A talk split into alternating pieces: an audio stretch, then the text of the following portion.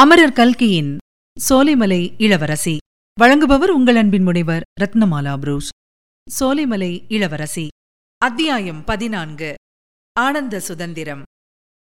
குமாரலிங்கம் அந்த இடிந்த கட்டிடங்களுக்கு மத்தியில் அவ்வளவு உற்சாகமாகவும் உல்லாசமாகவும் நாட்களை கழித்து வந்ததற்கு பொன்னம்மாளின் நேசம் மட்டுமல்லாமல் வேறொரு காரணமும் இருந்தது. அரசியல் நிலைமையைப் பற்றி மணியக்காரர் சொன்னதாக பொன்னம்மாள் அன்று சொன்ன செய்திதான் அது. பிரிட்டிஷ் சர்க்காருக்கும் காங்கிரஸ் தலைவர்களுக்கும் ராஜி பேச்சு நடந்து வருகிறது என்பதை பரிபூரணமாய் அவன் நம்பினான். அதை பற்றி சந்தேகிக்கவே அவனுக்கு தோன்றவில்லை. அன்று தளவாய்ப்பட்டணத்தில் நடந்தது போலத்தானே இமயமலையிலிருந்து குமரிமுனை வரையில் எல்லா நகரங்களிலும் கிராமங்களிலும் சூறாவளி புரட்சி நடந்திருக்கும். அந்த புரட்சியை பிரிட்டிஷ் சர்க்காரால் எப்படி எதிர்த்து நிற்க முடியும்? ஜப்பான்காரனோ பர்மா எல்லைப்புறத்தில் வந்து கதவை தட்டிக் கொண்டிருக்கிறான். பிரிட்டிஷ் சர்க்கார் காங்கிரசுக்கு சரணாகதி அடையாமல் வேறு என்ன செய்ய முடியும்? என்னும் கேள்வி அடிக்கடி அவன் மனத்தில் எழுந்து கொண்டிருந்தது. தளவாய்ப்பட்டணம் சரித்திர பிரசித்தி அடைந்த அந்த விசேஷ தினத்தில் அவன் காதில் விழுந்த ஒரு சம்பாஷணையும் அவனுக்கு அடிக்கடி ஞாபகம் வந்து கொண்டிருந்தது. சப்ஜெயிலின் கதவுகளை உடைத்து கைதிகளை விடுதலை செய்துவிட்டு வீர முழக்கத்துடனும் சுதந்திர கோஷங்களுடனும் திரும்பிய ஜனங்களில் கிராமவாசிகள் இருவர் பின்வருமாறு பேசிக் கொண்டார்கள். ஆமாம் இந்தியா சுதந்திரம் அடைஞ்சு விட்டால் என்று ஒருவர் ஏதோ கேட்க ஆரம்பித்தார். அடைஞ்சு விட்டால் என்ன? அதுதான் அடைஞ்சாகிவிட்டதே என்றார் இன்னொருவர் வெகு உற்சாகத்துடன். சரி இந்தியா சுதந்திரம் அடைஞ்சுட்டது இனிமே யாரு நமக்கு ராசா என்று கேட்கிறேன்? பண்டித ஜவஹர்லால் நேருவா நேதாஜி சுபாஷ் போஸா? என்று கேட்டார் முதலில் பேசியவர். இரண்டு பேரிலே யார் ராசாவானால் என்ன? நேருஜி ராசா ஆனால் நேதாஜி மந்திரி ஆகிறாரு நேதாஜி ராசா ஆனால் நேருஜி மந்திரி ஆகிறாரு என்றார் இரண்டாவது பேசியவர். படிப்பில்லாத பட்டிக்காட்டு ஆசாமிகளின் மேற்படி பேச்சை அன்றைக்கு குமாரலிங்கம் கேட்டபோது அவன் உள்ளுக்குள்ளே சிரித்துக் கொண்டான். ஆனால் இப்போது அதை பற்றி எண்ணிய போது அவர்கள் பேச்சு ஏன் உண்மையாகக் கூடாது? என்று அவனுக்கு தோன்றியது. ஜவஹர்லால் நேருவும் சுபாஷ் சந்திர போஸும் இந்தியாவின் ராஜாவாகவும் மந்திரியாகவும் வராவிட்டாலும் குடியரசின் அக்ராசனராகவும் முதன் மந்திரியாகவும் வரக்கூடும் தானே? அப்படி வரும்போது மணியக்காரர் சொன்னது போல் இந்திய குடியரசு சர்க்காரில் தனக்கும் ஒரு பதவி ஏன் கிடைக்கக்கூடாது கிடைக்காமல் இருந்தால்தான் ஆச்சரியமே தவிர கிடைத்தால் அதில் ஆச்சரியம் ஒன்றும் இராது. இப்படிப்பட்ட எண்ணங்கள் குமாரலிங்கத்துக்கு குதூகலத்தை அளித்ததோடு ஓரளவு பரபரப்பையும் உண்டாக்கி வந்தன. பொன்னம்மாளை தினம் பார்த்தவுடனே இன்றைக்கு ஏதாவது விசேஷம் உண்டா? காங்கிரஸ் விஷயமாக அப்பா ஏதாவது சொன்னாரா? என்று அவன் கேட்டுக்கொண்டு வந்தான். ஆனால் முதல் நாள் சொன்ன செய்திக்குப் பிறகு பொன்னம்மாள் புதிய செய்தி எதுவும் கொண்டு வரவில்லை. உங்கள் ஊருக்கு பத்திரிகை வருவதில்லையா? என்று ஒரு நாள் குமாரலிங்கம் கேட்டதற்கு பொன்னம்மாள் வராமல் என்ன? எங்கள் வீட்டுக்கே பத்திரிகை வந்து கொண்டுதான் இருக்கிறது. ஆனால் மகாத்மா காந்தி சொல்லிவிட்டார் என்று எல்லா பத்திரிகைகளையும் நிறுத்திவிட்டார்களாமே அதற்கப்புறம்தான் வருகிறதில்லை என்றாள். புரட்சி திட்டத்தில் மற்றதெல்லாம் சரிதான். ஆனால் பத்திரிகை நிறுத்துகிற காரியம் மட்டும் சுத்த பிசகு என்று குமாரலிங்கம் தன் மனதுக்குள்ளேயே சொல்லிக் கொண்டான். குமாரலிங்கம் சோலைமலை கோட்டைக்கு வந்து ஒளிந்து கொண்ட பத்து நாளைக்குப் பிறகு சோலைமலை கிராமத்தில் ஒரு அதிசய சம்பவம் நடந்தது. அதை பார்த்து அந்த கிராமவாசிகள் எல்லாரும் திடுக்கிட்டு திகைத்துப் போனார்கள். கதைகளிலே அடிக்கடி எழுதுகிறார்களே போல அவர்களால் தங்களுடைய கண்களையே நம்ப முடியவில்லை. அந்த சம்பவம் என்னவென்றால் காந்தி குல்லா தரித்த இரண்டு காங்கிரஸ்காரர்கள் பகிரங்கமாகவும் தைரியமாகவும் அந்த கிராமத்துக்குள்ளே பிரவேசம் செய்ததுதான். காந்தி குல்லா மட்டும்தான் அவர்கள் தரித்திருந்தார்கள் பம்பாய்க்காரர்களைப் போல் கதர்கால் சட்டையும் கதர் ஜிப்பாவும் அணிந்திருந்தார்கள். கதர் ஜிப்பாவின் பேரில் ஜவாஹர் வெய்ஸ்கோட்டு போட்டிருந்தார்கள். வெய்ஸ்கோட்டில் ஒரு சின்னஞ்சிறு மூவர்ண தேசிய கொடி தைக்கப்பட்டிருந்தது. அவர்களில் ஒருவர் கையிலே பெரிய மூவர்ண தேசிய கொடி ஒன்று கொண்டு வந்திருந்தார். அதை கிராம சாவடிக்கு எதிரிலே இருந்த பிரம்மாண்டமான இலுப்ப மரத்தின் உச்சியில் கட்டி பறக்க விட்டார். கொடி பறக்கத் தொடங்கியதும் இரண்டு பேருமாக மாற்றி மாற்றி வந்தே மாதரம் பாரத மாதாவுக்கு ஜே புரட்சி வாழ்க முதலிய கோஷங்களை கிளப்பினார்கள். இதையெல்லாம் பார்த்து சோலைமலை கிராமவாசிகள் ஒரேயடியாக ஆச்சரியத்தில் மூழ்கிப் போனார்கள். காங்கிரஸ் கலகத்தை வெள்ளைக்கார சர்க்கார் அடியோடு அடக்கிவிட்டார்கள் என்றும் சிறையில் அவர்களை துன்புறுத்துகிறார்கள் என்றும் கலகம் நடந்த ஊர்களில் புகுந்து ஒன்றுமறியாத ஜனங்களை கூட அடித்து இம்சிக்கிறார்கள் என்றும் போலீசாரிடம் அகப்படாமல் கலகம் செய்த காங்கிரஸ்காரர்கள் பலர் ஒளிந்து கொண்டிருக்கிறார்கள் என்றும் இம்மாதிரியான செய்திகளையே இதுவரையில் அந்த கிராமத்து ஜனங்கள் கேள்விப்பட்டிருந்தார்கள். அப்படி இருக்கும்போது இரண்டு கதர்குல்லாக்காரர்கள் திடீரென்று எங்கிருந்தோ வந்து பட்டப்பகலில் பகிரங்கமாக கதர்கொடியை உயர்த்தி கோஷங்களை கிளப்பி கூப்பாடு போட்டதும் கிராமவாசிகளுக்கு ஒன்றுமே புரியவில்லை. அந்த காந்தி குல்லாக்காரர்களின் அருகில் நெருங்கவே முதலில் கிராமத்தார் தயங்கினார்கள். அவரவர்கள் தத்தம் வீட்டு வாசலிலிருந்தே பயத்துடன் அவர்களை எட்டி பார்த்து கொண்டிருந்தார்கள். ஆனால் கதர்குல்லா ஆசாமிகள் அவர்களை விடுகிற வழியாய் இல்லை. கிராமத்துக்குள்ளே அவர்கள் வந்து மணியக்காரர் வீடு எது? என்று விசாரித்ததும் கிராமத்தாருக்கு கொஞ்சம் தைரியம் வந்தது. காந்தி குல்லாக்காரர்களின் அருகில் நெருங்கி அவர்கள் யார் எதற்கு வந்திருக்கிறார்கள் என்று விசாரிக்க ஆரம்பித்தார்கள். அதற்கு பதிலாக காந்தி குல்லாக்காரர்கள் சொன்ன சமாச்சாரம் அவர்களை ஒரே அடியாக பிரமிக்க செய்துவிட்டது. வெள்ளைக்கார சர்க்கார் தோற்றுப்போய் காங்கிரசிடம் ராஜ்யத்தை ஒப்புவித்து விட்டார்கள் என்றும் அந்த ஜில்லாவுக்கு மேலதிகாரிகளாக தங்களை காங்கிரஸ் நியமித்திருக்கிறதென்றும் கலெக்டர்கள் தாசில்தார்கள் எல்லாரும் இனிமேல் தங்கள் கட்டளைப்படிதான் நடக்க வேண்டும் என்றும் அவர்கள் சொன்னார்கள். இதையெல்லாம் அதிசயத்தோடு கேட்டுக்கொண்டே ஜனக்கூட்டம் காந்தி குல்லாக்காரர்களை பின்தொடர்ந்து சென்று மணியக்காரரின் வீட்டு வாசலை அடைந்தது. அப்போதுதான் கரும்புத் தோட்டத்துக்கு புறப்பட்டுக் கொண்டிருந்த மணியக்காரரும் முதலில் சிறிது திகைத்துப் போனார். என்ன ஏது? என்று விசாரித்தார். விஷயத்தை கேட்டதும் அவருக்கு நம்பிக்கைப்படவில்லை. சரிதான். என்னிடம் எதற்காக வந்தீர்கள்? ஏதாவது காரியம் உண்டா என்று கொஞ்சம் அலட்சியமாகவே கேட்டார். காரியம் இருக்கிறது. இல்லாமலா உங்களிடம் வருவோம். சுயராஜ்யம் வந்து விட்டது இனிமேல் காங்கிரஸ் சர்க்கார் தான் அரசாங்கம் நடத்துவார்கள் என்பதாக சுற்றுவட்டாரத்து கிராமங்களிலெல்லாம் தண்டோரா போட வேண்டும். தலையாரியை உடனே கூப்பிட்டு விடுங்கள் என்று வந்தவர்களில் ஒருவர் சொன்னார். மணியக்காரர் தமது அவநம்பிக்கை நன்கு வெளிப்படும்படியாக அதெல்லாம் என்னால் முடியாது. மேலாவிலிருந்து எனக்கு தகவல் ஒன்றும் வரவில்லை என்றார். அதைக் கேட்ட கதர்குல்லாக்காரர்கள் சிரித்தார்கள். இப்போது இப்படித்தான் சொல்வீர். சற்று நேரம் போனால் வேறு பாடம் படிப்பீர் என்றார் அவர்களில் ஒருவர். இவ்விதம் பேசிக் கொண்டிருக்கையிலேயே இரண்டு போலீஸ் ஜவான்கள் அங்கு வந்து நின்று மேற்படி காந்தி குல்லாக்காரர்களுக்கு சலாம் வைத்தார்கள். எஜமான் கலெக்டர் கடிதம் கொடுத்திருக்கிறார் என்றார் ஜவான்களில் ஒருவர். அதை வாங்கிக் கொண்டு கதர்குல்லாக்காரர் கடிதத்தை படித்து பார்த்துவிட்டு சரி நீங்கள் போகலாம் என்றதும் போலீஸ் ஜவான்கள் மறுபடியும் ஒரு பெரிய சலாம் வைத்துவிட்டு போனார்கள். இதை பார்த்த பிறகு சோலைமலை கிராம ஜனங்களுக்கும் மணியக்காரருக்கும் கூட நம்பிக்கை பிறந்துவிட்டது. அதற்கென்ன? தண்டோரா போட சொன்னால் போகிறது என்றார் மணியக்காரர். உடனே தலையாரியை கூப்பிட்டு அனுப்புங்கள். தண்டோரா போடும்போது இன்னொரு விஷயமும் சேர்த்து சொல்ல வேண்டும். புரட்சி வீரர் குமாரலிங்கத்தேவர் இந்த பக்கத்து காடுகளில் எங்கேயோ மறைந்திருப்பதாக தெரிகிறது. அவரை உடனே கண்டுபிடித்து புதுடில்லிக்கு அனுப்பி வைக்கும்படி தலைவர் ஜவஹர்லால் நேருவிடமிருந்து கட்டளை வந்திருக்கிறது. குமாரலிங்கத்தேவர் இருக்கும் இடத்தை கண்டுபிடித்து சொல்லுகிறவர்களுக்கு ஆயிரம் ரூபாய் காங்கிரஸ் சர்க்கார் இனாம் கொடுப்பார்கள் என்பதையும் சேர்த்து தண்டோரப்போட செய்ய வேண்டும் என்று ஒரு காந்தி குல்லாக்காரர் சொன்னார். வாசல் திண்ணையில் நடந்த இந்த பேச்சையெல்லாம் வீட்டு நடையில் கதவோரமாக நின்று கேட்டுக்கொண்டிருந்த பொன்னம்மாளுக்கு அப்போது எப்படி இருந்திருக்கும் என்று நேர்களே ஊகித்துக் கொள்ளலாம்.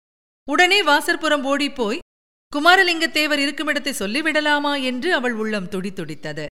ஆனால் பெண்மைக்குரிய அடக்கமும் பெரிய குலத்துக்கு உரிய பண்பும் அவ்விதம் செய்ய முடியாமல் அவளை தடை செய்தன. பொன்னம்மாளின் தந்தை சிறிது நேரத்துக்கெல்லாம் வீட்டுக்குள்ளே வந்தார். பொன்னம்மாளும் விரைந்து உள்ளே போய் வீட்டுக்கூடத்தின் தூணை பிடித்துக்கொண்டு நின்றாள். பார்த்தாயா பொன்னம்மா கடைசியில் நான் சொன்னபடிதான் ஆச்சு. அந்த வெள்ளக்கார பய மௌனுகள் கடைசியிலே காங்கிரஸ்காரன் காலிலே விழுந்துட்டானுங்க. மொத்தத்திலே மானம் ரோசம் இல்லாதவனுங்க. நான் மட்டும் இங்கிலீஷ்காரனாயிருந்தால் என்ன ஆனாலும் ஆவட்டும் என்று கடைசி வரைக்கும் ஒரு கை பார்த்திருப்பேன். ஜப்பான்காரன் கையிலாவது ராஜ்யத்தை கொடுத்திருந்தாலும் கொடுத்திருப்பேனே தவிர காங்கிரஸ்காரன் கையிலே கொடுத்திருக்க மாட்டேன். அது போனால் போவட்டும். இங்கிலீஷ்காரன் கொடுத்து வச்சது அம்மட்டும்தான் நாம் என்னத்துக்கு அதை பத்தி கவலைப்பட வேணும்? காங்கிரஸ் ராஜ்யம்தான் இனிமேல் இன்று ஏற்பட்டு போச்சு. நாளைக்கு ஒரு கான்ட்ராக்டோ கீன்ட்ராக்டோ எல்லாம் இவங்களிடத்திலே தான் கேட்டு வாங்கும்படி இருக்கும். வந்திருக்கிறவங்க ரெண்டு பேரும் ரொம்ப பெரிய மனுஷங்க என்று தோணுது. நல்ல விருந்து செய்து அனுப்ப வேண்டும். உன் சின்னாயி கிட்ட சொல்லு. இல்லாட்டி சின்னாயி இங்கே கூப்பிடு. நானே சொல்லிடுறேன். என்று மணியக்காரர் மூச்சு விடாமல் பொழிந்து தள்ளினார். வாசல் திண்ணையிலேயே உட்கார்ந்திருந்த மேற்படி காந்தி குல்லாக்காரர்களின் காதிலே விழப்போகிறதே என்று கூட மணியக்காரர் கவலைப்பட்டதாக தெரியவில்லை. ஏற்கனவே உணர்ச்சி மிகுதியால் உள்ளம் தத்தளித்துக் கொண்டிருந்த பொன்னம்மாளோ மணியக்காரர் பேசும்போது நடுவில் ஒரு வார்த்தை கூட பேச முடியாதவளாய் திறந்த வாய் மூடாமல் அடங்கா ஆவலுடன் அவர் பேச்சைக் கேட்டுக்கொண்டு நின்றாள். அவர் கடைசியில் சொன்னபடி சின்னாயியை கூப்பிடக்கூட அவளுக்கு நா எழவில்லை. நல்ல வேளையாக பொன்னம்மாளின் சின்னாயி அதாவது மணியக்காரரின் இரண்டாவது மனைவி தானாகவே அப்போது அங்கு வந்துவிட்டாள் மறுபடியும் ஒரு தடவை அவளிடம் மணியக்காரர் பாடம் ஒப்புவித்துவிட்டு ஆகையால் இன்றைக்கு தடபுடலாக விருந்து செய்ய வேணும். இலை நிறைய பதார்த்தம் படைக்க வேணும். தாயும் மகளுமாய் சேர்ந்து உங்கள் கைவரிசையை சீக்கிரமாக காட்டுங்கள் பார்க்கலாம் என்றார். பிறகு வாசற்பக்கம் சென்றார். பொன்னம்மாளின் சின்னம்மாள் அவ்விதமே சமையல் வேலை தொடங்கினாள். ஆனால் பொன்னம்மாளோ ஆயா ஊருணியில் போய் குளித்துவிட்டு இதோ ஒரு நொடியில் வந்து விடுகிறேன் என்று சொல்லி வீட்டின் கொல்லை வாசற்படி வழியாக சிட்டாய் பறந்து சென்றாள். அவ்வளவு விரைவாக அவள் எங்கே போனாள் என்று நாம் சொல்ல வேண்டிய அவசியமில்லை அல்லவா? போகும்போது பொன்னம்மாள் பூமியில் கால் வைத்தே நடக்கவில்லை. காற்று வெளியிலே மிதந்து கொண்டுதான் சென்றாள். கடைசியில் அவள் நினைத்தபடியே நடந்துவிட்டதல்லவா குமாரலிங்கத்துக்கு விடுதலையும் பெரிய பதவியும் வந்துவிட்டன என்னும் எண்ணம் அவளுக்கு எல்லையில்லா குதூகலத்தை அளித்தது.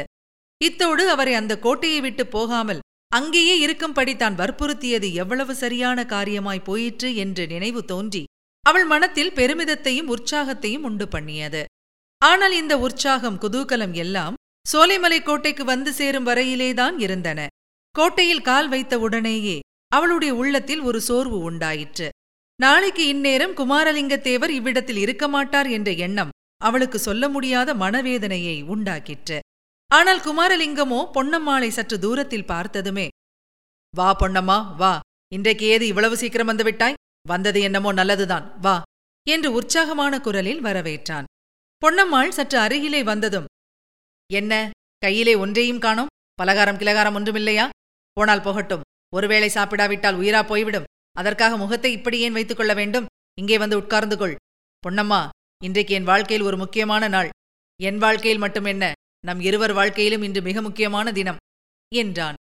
பொன்னம்மாளின் முகம் அளவில்லாத அதிசயத்தை காட்டியது. உனக்கு எப்படி தெரிந்தது? என்று தடுமாற்றத்துடன் கேட்டாள். பெண்ணே எனக்கு தெரியாமல் வேறு யாருக்கு தெரியும்? பாட்டு இட்டு கட்டியது நான் தானே என்றான் குமாரலிங்கம். பாட்டா? என்ன பாட்டு? என்று பொன்னம்மாள் வியப்பும் குழப்பமும் கலந்த குரலில் கேட்டாள். இங்கே வந்து என் பக்கத்தில் சற்று உட்கார்ந்து கொள். சொல்லுகிறேன். என் பாட்டனாருக்கு பாட்டனார். பெரிய கவிராயர். தெரியுமா பொன்னம்மா? சென்னிக்குளம் அண்ணாமலை ரெட்டியாரின் காவடி சிந்துக்கு போட்டியாக அவர் சாவடி சிந்து பாடினாராம். தேசத்தின் அதிர்ஷ்ட குறைவினால் அந்த சாவடி சிந்தி எழுதியிருந்த ஓலைச்சுவடியை கடல் கொண்டு போய்விட்டதாம் அந்த கவிராயருடைய வம்சத்தில் பிறந்த என்னுடைய உடம்பிலும் கவியின் ரத்தம் ஓடிக்கொண்டே இருக்கிறது. அது இத்தனை நாளும் எனக்கு தெரியாமல் இருந்துவிட்டு திடீரென்று அன்றைக்கு உன்னை பார்த்தவுடன் தான் பீறிக்கொண்டு வெளிவந்தது. உன்னை பற்றி அன்றைக்கு ஒரு கவியில் இரண்டு வரி பாடினேனே நினைவிருக்கிறதா? தினம் இரண்டு இரண்டு வரியாக பாடிக்கொண்டு வந்து இன்றைக்கு காலையிலேதான் பாட்டை பூர்த்தி செய்தேன். கவிதை ரொம்ப அற்புதமாய் அமைந்திருக்கிறது. பாட பாட எனக்கே அதில் புதிய புதிய நயங்கள் வெளியாகி வருகின்றன. நின்று கொண்டே இருக்கிறாயே. உட்கார்ந்து கொள். பொன்னம்மா பாட்டை கேள் என்றான் குமாரலிங்கம். இன்றைக்கு என்ன? எல்லோரும் இப்படி மூச்சு விடாமல் பேசுகிறார்கள்? என்று பொன்னம்மாள் மனத்தில் நினைத்துக் கொண்டாள். பிறகு பாட்டுமாச்சு கூத்துமாச்சு எல்லாம் இன்றைக்கு ஒரு நாள் வாழ்வுதானே? நாளைக்கு இந்நேரம் நீ எங்கேயோ நான் எங்கேயோ எனக்கு உட்கார நேரமில்லை. வீட்டில் பெரிய விருந்து நடக்கப் போகிறது. சின்னாயிக்கு நான் ஒத்தாசை செய்ய வேண்டும் என்றாள் பொன்னம்மாள். அப்போதுதான் குமாரலிங்கம் பொன்னம்மாளை கவனித்துப் பார்த்தான். அவளுடைய மனத்தில் ஏதோ பெரிய சமாச்சாரத்தை வைத்துக் கொண்டிருக்கிறாள் என்பதும் அதை அவள் சொல்ல முடியாதபடி ஏதோ தான் பிதற்றிக் கொண்டிருப்பதும் அவனுக்கு உடனே தெரிய வந்தன. பொன்னம்மா என்ன சமாச்சாரம்? வீட்டிலே என்ன விசேஷம்? எதற்காக விருந்து? நாளைக்கு நீ எங்கே போகப் போகிறாய்? என்று திடுக்கிட்ட குரலில் கேட்டான். பொன்னம்மாளின் கல்யாணம் சம்பந்தமாக யாராவது வந்திருக்கிறார்களோ அதற்காகத்தான் விருந்தோ என்னும் விபரீதமான சந்தேகம் ஒரு நொடி பொழுதில் தோன்றி அவன் மனத்தை அலைத்தது. நான் எங்கேயும் போகவில்லை. நீதான் போகப் போகிறாய். கடிதாசி உனக்குத்தான் வந்திருக்கு. ஜவஹர்லால் நேரு போட்டிருக்காரு. என்று பொன்னம்மாள் சொன்னாளோ இல்லையோ? அதுவரையில் உட்கார்ந்திருந்தபடியே பேசிக் கொண்டிருந்த குமாரலிங்கம் துள்ளி குதித்து எழுந்தான். பொன்னம்மா என்ன சொன்னாய்? நன்றாய் சொல்லு. கடிதாசி வந்திருக்கா? ஜவஹர்லால் நேரு போட்டிருக்காரா? சரியாய் சொல்லு. என்று பொன்னம்மாளின் இரு கரங்களையும் பற்றிக்கொண்டு மிக்க பரபரப்போடு கேட்டான். கையை விட்டு சொல்லுகிறேன் என்றாள் பொன்னம்மாள். பிறகு கதர்குல்லா தரித்த இரண்டு ஆட்கள் வந்திருப்பது பற்றியும் அவர்கள் தண்டோரா போட சொன்னது பற்றியும் விபரமாக கூறினாள். அவர்கள் சொன்னதை எங்க அப்பா கூட முதலில் நம்பவில்லை. ஆனால் இரண்டு போலீஸ் ஜவான்கள் வந்து கதர்குல்லாக்காரர்களுக்கு சலாம் போட்ட பிறகு அவர்கள் பேச்சை நம்பாமல் வேறு என்ன செய்வது? அவர்களுக்கு வீட்டில் விருந்து வைக்க தடபடலாக ஏற்பாடு நடக்கிறது. குமாரலிங்கத்துக்கு அச்சமயம் பழைய காலேஜ் நாட்களின் வாசனை எப்படியோ வந்து சேர்ந்தது. மேல் துணியை எடுத்து ஆகாசத்தில் வீசி எறிந்து ஹிப் ஹிப் ஹுரே என்று சத்தமிட்டான். பிறகு இந்தியாவுக்கு சுயராஜ்யம் வந்திருப்பதை கேவலம் அப்படி ஒரு இங்கிலீஷ் கோஷத்தினால் கொண்டாடியது பற்றி வெட்கப்பட்டவனாய். ஆடுவோமே பள்ளு பாடுவோமே ஆனந்த சுதந்திரம் அடைந்து விட்டோம் என்று என்னும் பாரதியார் பாடலை பாடி அந்த மகத்தான சம்பவத்தை கொண்டாடினான். மேற்படி பாரதியார் பாடல் வரிகளைத்தான் எத்தனை நூறு தடவை அவன் ஏற்கனவே பாடியிருக்கிறான் எத்தனை ஆயிரம் தடவை பிறர் பாட கேட்டிருக்கிறான். அப்போதெல்லாம் ஏதோ வெறும் வார்த்தைகளாயிருந்த பாட்டு இப்போது பொருள் ததும்பி விளங்கிற்று. உண்மையாகவே பாரத தேசம் சுதந்திரம் அடைந்து விட்டது அந்த ஆனந்த சுதந்திரத்தில் தனக்கும் விசேஷமான பங்கு உண்டு. பங்கு கேட்பதற்கு தனக்கு உரிமை உண்டு. சென்ற ஒரு மாத காலத்திற்குள் தேசத்தின் சுதந்திரத்துக்காக தான் செய்திருக்கும் தொண்டானது மேற்படி உரிமையை தனக்கு அளித்திருக்கிறது. ஆஹா வருங்காலம் எவ்வளவு ஆனந்தமயமாக இருக்கப் போகிறது. தேசத்துக்கு எப்படியோ அப்படியே தனக்கும்தான் குமாரலிங்கம் வருங்கால சுதந்திர வாழ்க்கையைப் பற்றி ஆனந்த கனவு கண்டு கொண்டிருந்த அந்த சில நிமிஷங்களில் பொன்னம்மாள் தன்னுடைய ஆகாச கோட்டையெல்லாம் தகர்ந்து துகள் துகளாக போய்க் கொண்டிருப்பதை உணர்ந்தாள். தன்னை சோலைமலை இளவரசி என்றும் குமாரலிங்கத்தை மாரணேந்தல் மகாராஜா என்றும் அவள் கற்பனை செய்து மகிழ்ந்ததெல்லாம் மாயக் கனவாகவே போய்விட்டது. குமாரலிங்கம் இனி ஒரு கணமும் இங்கே தங்கப் போவதில்லை. இவ்விடத்தை விட்டு போன பிறகு இந்த பட்டிக்காட்டு பெண்ணை கவனிக்கப் போவதும் இல்லை. சி இது என்ன வீணாசை? இந்த மாயவலையில் நாம் ஏன் சிக்கினோம்? என்ற வைராகிய உணர்ச்சி அவளுக்கு அப்போது ஏற்பட்டது. வீட்டுக்கு திரும்பிச் சென்றதும் சின்னாயி தன்னை திட்டப் போகிறாளே என்பதும் நினைவு வந்தது. ஒரு பெருமூச்சு விட்டுவிட்டு சரி நான் போய் வரேன் என்று சொல்லிக்கொண்டே புறப்பட்டாள். இதுவரை நீங்கள் கேட்டது அமரர் கல்கியின் சோலைமலை இளவரசி. வழங்கியவர் உங்கள் அன்பின் முனைவர் ரத்னமாலா புரூஸ். மீண்டும் புதிய அத்தியாயத்தில் சந்திக்கலாம். இணைந்திருங்கள் மகிழ்ந்திருங்கள். இது உங்கள் தமிழோசேஃபம் இது எட்டு திக்கும் எதிரொலிக்கட்டும்.